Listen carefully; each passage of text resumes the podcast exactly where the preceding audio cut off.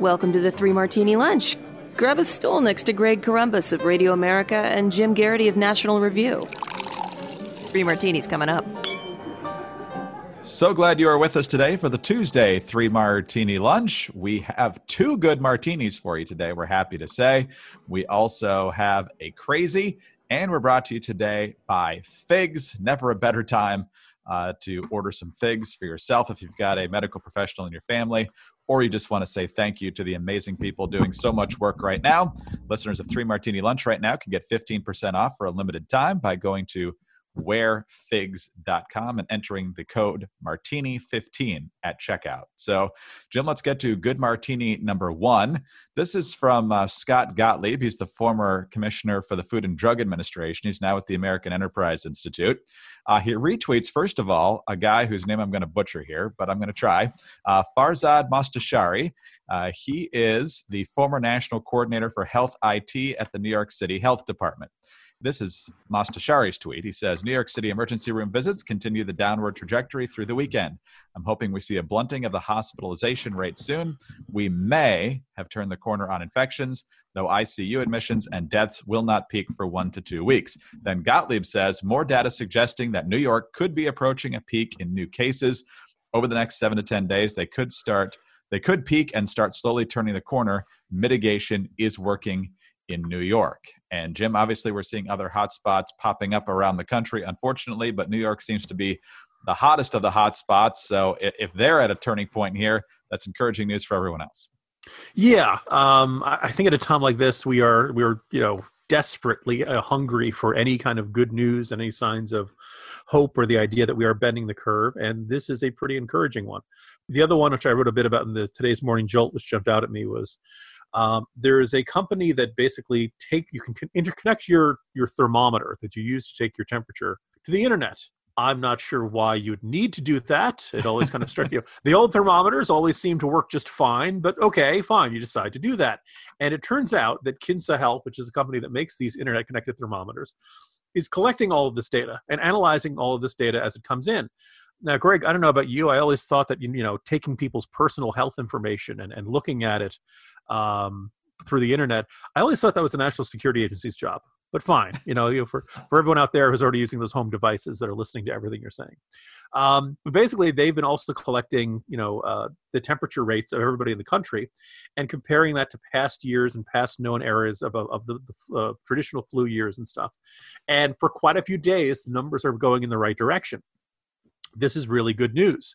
Uh, now, one of the things I've kind of wondered about is whether people using these thermometers, uh, you know, they're sold for the home market. They're probably not being used in hospitals, so you're not probably seeing Kinsa Health thermometers being used on uh, your your worst cases in a hospital or for the coronavirus or something like that. But it's an indicator that social distancing is working. Now, as every, you and I and every single person who's involved in this uh, in social distancing, and you know Jimmy Fallon trying to do the Tonight Show from his home and all of that. We are all kind of you know we, this stinks. Social distancing stinks. Staying at home stinks. But it does appear to be starting to have some of the effect we want it to do. So um, at this point, Greg, I'll take every bit of good news that I can get. And every time the health experts look at this and say, "Aha, okay, things are getting a little better. We're starting to see the curve bend." Um, I want to I want to hear those updates every single morning. And I think those of us in Virginia are especially glad to see some results here because just yesterday, of course, our bad martini was okay, uh, everything's going to stay like this until the end of April. It's not going to be pretty, but uh, okay, April 30th, April 30th. And then our august governor, Ralph Northam, comes out and says, no, no, no, for you people, it's June 10th. So uh, that uh, led to not a lot of positive reactions yesterday. And obviously, he could rescind that sooner. But uh, that was kind of a gut punch yesterday. But to know that this is actually working and that hopefully we can uh, rescind these orders uh, weeks ahead of, of that kind of a deadline uh, gives us a little bit of hope as well. So that's nice. Yeah, let's just kind of observe for any government officials who happen to be listening to this you know, guys, there's nothing wrong with saying we're going to look at it in two weeks and see how things stand then. so I, have been, been, meaning to share this, Greg. There was a uh, episode of Thirty Rock where Matt Damon plays an airline pilot. The character Liz Lemon asked, "What do, what do pilots know? The rest of us don't know." And the message was, "30 minutes is the most amount of time you can tell someone there's a delay before they start getting really angry." So no matter what the circumstance is, they say, uh, "Folks, we're going to be out here on the tarmac for another 30 minutes." Even if they know it's going to be an hour, they just say 30 minutes. You know, give us two week delays. Tell us we got to survive this for another two weeks, and probably people will be fine. If it genuinely does require these kinds of rules to be in place until June, um, I think one, you'll see a lot of people ignoring them, disregarding them, saying "the heck with this." Um, and also, as the weather gets nicer, it's going to be tougher and tougher. Way, it's worth noting when people say these uh, shelter-in-place orders, et cetera at least here in Virginia, you can go outside your house. You can go for a walk. You can do basic things as long as you're practicing social distancing. The cops are not going to arrest you. They're not going to give you tickets. A lot of this stuff seems like common sense, at least so far in the enforcement levels, Greg. I think it's a little more draconian in DC, which shouldn't surprise a lot of people, but uh, they're actually yeah, that's kind of their default setting. yes, yeah. exactly. I, I, my understanding is that there's, they're going to be so strict about it, they're going to use the parking enforcement officials.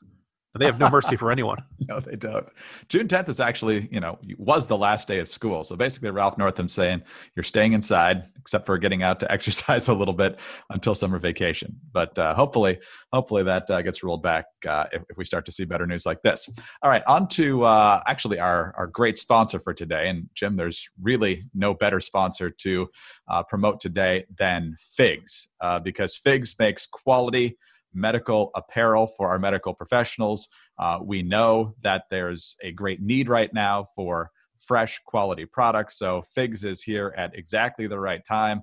Everyone's trying to figure out what can we do to do something that's productive and helpful to our medical professionals who are working around the clock right now and putting themselves at risk to this virus. And Figs is one of the ways that you can do that. We'll talk about some other ways here in our second good martini, but did you know, for example, that a nurse walks about five miles per shift? And I'm guessing that might be a little higher than that right now. Doctors can work up to 80 hours a week, and that's a little higher than that right now, all on top of devoting themselves to our well being. And so we think of them as practically superhuman. And lately, they've been uh, giving us reason to be confused about that. And so they should have uh, apparel that looks good, feels good, and helps medical professionals perform at their best no matter what their day throws at them. And right now, their days are throwing a lot at them. I was going to say, there's never been a better time to have this as a sponsor of our podcast. And if you're looking for some way to say thank you, if you're looking for some way to say, hey, you're doing an amazing job, you can get them the apparel, you can get them gift cards, there's all kinds of options. Fig scrubs are packed with tons of features and functionality. They created their own fabric that is antimicrobial, which sounds really important right now, anti wrinkle, moisture wicking, full of stretch, and ridiculously soft. And pockets, tons of pockets. Some of their styles have more than 10 pockets, which is amazingly useful when you have a stethoscope, pens, a pen light, scissors, tape, alcohol pads, sanitizer, snacks, more snacks. You get the idea. Yeah, uh, Figs is quality products. I've talked about this before. Had a chance to try out their socks. Had a chance to try out the activewear jacket. Uh, the socks are fantastic. Very comfortable to take long walks in, which is kind of what we're able to do at this point in a lot of different parts of the country. And uh, also the activewear jacket. Uh, it's spring right now, so uh, like here in Virginia over the past couple of days, the temperature can fluctuate wildly. Yesterday it was, I think, in the 70s. Today it's more in the 50s. And uh, you don't really need a jacket in the 70s, but anywhere from the 40s to the 60s, that activewear jacket does great. Has lots of pockets, like Jim mentioned. Uh, very handy, whether you're in medical profession or not. And of course, scrubs and, and medical gear is what they do best. I didn't need that, so I didn't try that out. But uh, all all kinds of fantastic products uh, that you can get for your loved one who's in the field or for that favorite uh, medical professional of yours. So right now, uh, listeners of the Three Martini Lunch are getting 15% off for a limited time. Go to wearfigs.com. That's W E A R F I G S.com and enter the code Martini15, Martini, the number 15 at checkout. All right, Jim, let's move to our second good martini now. And we talked about this a little bit yesterday, of course, where uh, you've got Johnson & Johnson working on the vaccine. You've got Abbott working on the five-minute test, which apparently it's, it's pretty much ready to go now. And now we've got more examples of the private sector really rolling up their sleeves and getting in here. Reuters, Ford Motor Company said Monday it will produce 50,000 ventilators over the next 100 days at a plant in Michigan in cooperation with General Electric's healthcare unit and can then build 30,000 per month as needed to treat patients afflicted with the coronavirus. Also, we're seeing a lot of attention on folks who are converting their plans to work on masks. There was the big dust up yesterday over MyPillow. They're trying to crank out 50,000 masks a day.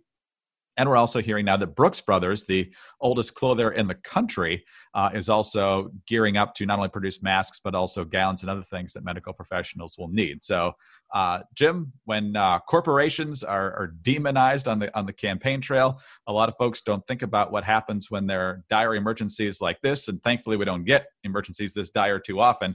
But you're seeing the best of the private sector right now on display. Indeed, Greg. I just want to point out that you know there's been some talk in the last couple of days, including today's Washington Post, that at some point in the near future, the Centers for Disease Control and Prevention are going to recommend to Americans that they start wearing masks. Now, they don't want Americans running out and, and getting out the Z95 masks and the other type of equipment that right now doctors and medical responders and and nurses and everyone involved in treating coronavirus patients they need this stuff first but at some point the cotton masks might make sense and i don't know about you greg if i'm going to wear a mask i want it to be brooks brothers. You know match the suit. But a little more seriously it's been interesting we've seen this debate over the last week or so about whether the federal government should invoke the defense production act. Has it is it doing it extensively enough?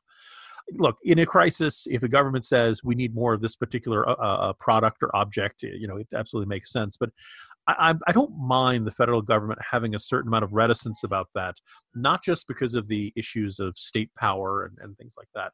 Um, it's also just a question of General Motors knows what its production lines can do, what it can't do better than the federal government can. And they, they're. I don't like the idea of someone who's in the Department of Commerce, Department of Labor, Department of Health and Human Services, going to a factory and saying, "Hey, you guys should start making X." well maybe that factory is well suited for x maybe there's another one maybe it's you know that factory line is better suited for pre- creating some other product. Uh, the MyPillow guy is making masks. No one's expecting him to make ventilators. Gm is making ventilators. Um, resmed which makes cpap machines is trying to adjust their stuff. So i kind of want to trust private companies not out of you know believing that they're better than uh, the rest of us or that they're always inherently altruistic. Although, again, I think in a crisis on the scale of this, most people's first instinct is, what can I do to help? What do you need? Um, I just don't know if I want the government coming in and you know saying you do this, you do that, because the government can make mistakes. Government does not know a business's uh, business, so to speak, as well as the business knows its business that having been said, the the sheer scale of the number of companies that are switching over the production lines to create needed medical equipment right now is just absolutely inspiring. I'm glad 3M is getting help. I'm glad that those 3M factories are now working seven days a week. But uh, if we really are going to need masks for every single American, and you're not supposed to wear them too you know, too frequently, uh, wear them over and over again, we're going to need lots and lots of them. It is great to see the American uh, the engines of democracy are, are really starting to get revving right now. Exactly. Have you ever seen a candidate's core message blow up in real time like Bernie Sanders has over the past month? Big businesses are greedy and selfish and they never do anything to help people. Okay, let's get on to our crazy martini now, Jim. And uh, we're already on to phase four of stimulus, believe it or not. Uh, town hall here as Congress's dual chamber effort to pass an economic relief for Americans affected by COVID 19 continues with another phase of stimulus relief in talks. Speaker of the House Nancy Pelosi is considering lifting the state and local tax cap, also known as SALT, state and local tax. Uh, the limit was a key part of the 2017 Tax Cuts and Jobs Act and caps the ability to deduct state and local taxes from federal taxes at $10,000. A handful of blue states with high taxes, like New York, Connecticut, and New Jersey, have sued to repeal the SALT cap as the cap affects uh, wealthier filers the most. Chuck Grassley not happy with this. He says it's a non-starter. Millionaires don't need a new tax break as the federal government spends trillions of dollars to fight a pandemic. So uh, we're already seeing the battle lines drawn here for perhaps trillions more dollars, which may be necessary depending on how long this goes, Jim. But uh, what do you make of Pelosi seeing this as one of her top priorities right now? I think you should be very wary of anyone who's they believe that the most important thing you can do in response to the coronavirus crisis just happens to be the exact same thing that they were saying before the coronavirus crisis. At that point, you're starting to think, well, wait a second, is this because of the crisis or because you've always wanted this? It's a rare day, Greg, when you and I, you know, bristle a bit at a proposed tax cut. But the, you know, the, the cap that was put on state and local taxes was not merely a way of, you know, was wasn't really primarily designed to let's punish the blue states, but they were looking for ways to counteract all the the broader uh, tax relief that the tax cut wanted to enact. And the you know the Congress attitude was okay, ten thousand dollars. That that'll be fine for the vast majority of Americans.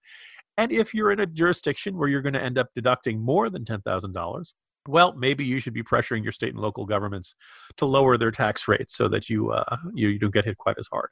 Out of all the different ways the country needs relief, I am finding it a hard time believing that ah those property taxes in, in these parts of the country are, are kind of ridiculous. I know that up in New Jersey, yes, real estate prices are very high. Because real estate prices are very high, property taxes are high, and this is what's keeping this thing going. Um, you know, it, it's if this is a particularly, uh, I would not lead with this argument if I were Nancy Pelosi. Obviously, she doesn't listen to you or I very much at all. Um, but again, this is a probably a perfect example of how ridiculous uh, uh, the the you know, proposals in response to the the virus are. People have always what they wa- wanted, what they wanted. I think by comparison, if you looked at conservatives, obviously there are some exceptions, but you know there are a lot of conservatives who are like, well, ordinarily we believe in limited government. We don't like having lots of government spending, but by and large, just about every Republican, other than maybe Massie, uh, voted for that, uh, or either voted for or, or expressed support of some sense of a $2 trillion recovery bill you do things in terrible crises that you don't do normally. And oh, by the way, the fact that we need to spend 2 trillion on this relief bill, probably one of several, is one of the reasons you shouldn't run trillion dollar deficits when things are going well. But that's an argument for another day at another time. One of the things you're going to see is, is I think politics kind of has some people broken. And we talked about this a little bit in the last martini there, Greg, where like Bernie Sanders is, you know, Medicare for all is the answer. Medicare for all is the answer the coronavirus comes along and he's still insisting the same thing. Uh, he's still insisting they go ahead with the debate next month. He's still insisting that the Democratic primary has to continue as is, even though, at least last time I checked, if Joe Biden loses every contest from here on out 60 40, he still finishes with enough delegates to win the nomination. Certain people cannot adjust to the times, and this is. Uh, uh, an example of that. And it's one of those things where, you know, hey guys, we have bigger problems right now than the property taxes of folks up in northern New Jersey. Jim, Pelosi's not the only one looking big on phase four. The president is as well. He tweeted out uh, a little before 11 a.m. Eastern time today with interest rates for the United States being at zero. This is the time to do our decades long awaited infrastructure bill. It should be, in all caps, very big and bold. $2 trillion and be focused solely on jobs and rebuilding the once great infrastructure of our country. So, Jim, I would hope if we do this that shovel ready jobs works better than it did last time. But uh, I feel like this would be another magnet for a lot of bad spending. Yeah, any argument that basically has a subtext of this crisis is why I should get that thing I've always wanted. My my sons have been saying that because the coronavirus, they need the new video game. No, doesn't work that way, guys. A bad instinct you'll find all over the political spectrum. Jim, you've said several times this month, uh, today's been a long week or this week's been a long year. Uh, a month ago, 31 days ago at this time, Steyer, Buttigieg, and Klobuchar were still running for president. And the last day of February was the South Carolina primary when most people were still thinking uh, Biden might be able to keep his, his campaign alive if he wins comfortably. So that's, that's how long ago a month was. I made a reference to the, that that book, April 1865, a month that changed America. Do you think at some point maybe we'll look at March 2020, you know, the month that changed America? Or, you know, or maybe uh, possibly next know, this coming month will be even worse. But the other thing is, Greg, like, doesn't April Fool's Day seem kind of superfluous this year? Yes, it's almost like you know, see the parody sites like the Babylon Bee or the Onion, and and folks say, I, I don't know how you people stay in business because real life is is almost yeah. like a parody right now. So it's going to be hard I'm to not top. up for wacky pranks this year. Sorry, no. just not in the mood. Just yeah, no. sorry. You know. Not the time. We did an April Fool's edition one year. That was a lot of fun. But uh, my, my all-time favorite year. was the full-page ad in USA Today where Taco Bell said it had purchased the rights to the Liberty Bell. and it was now going to be known as the Liberty Taco Bell.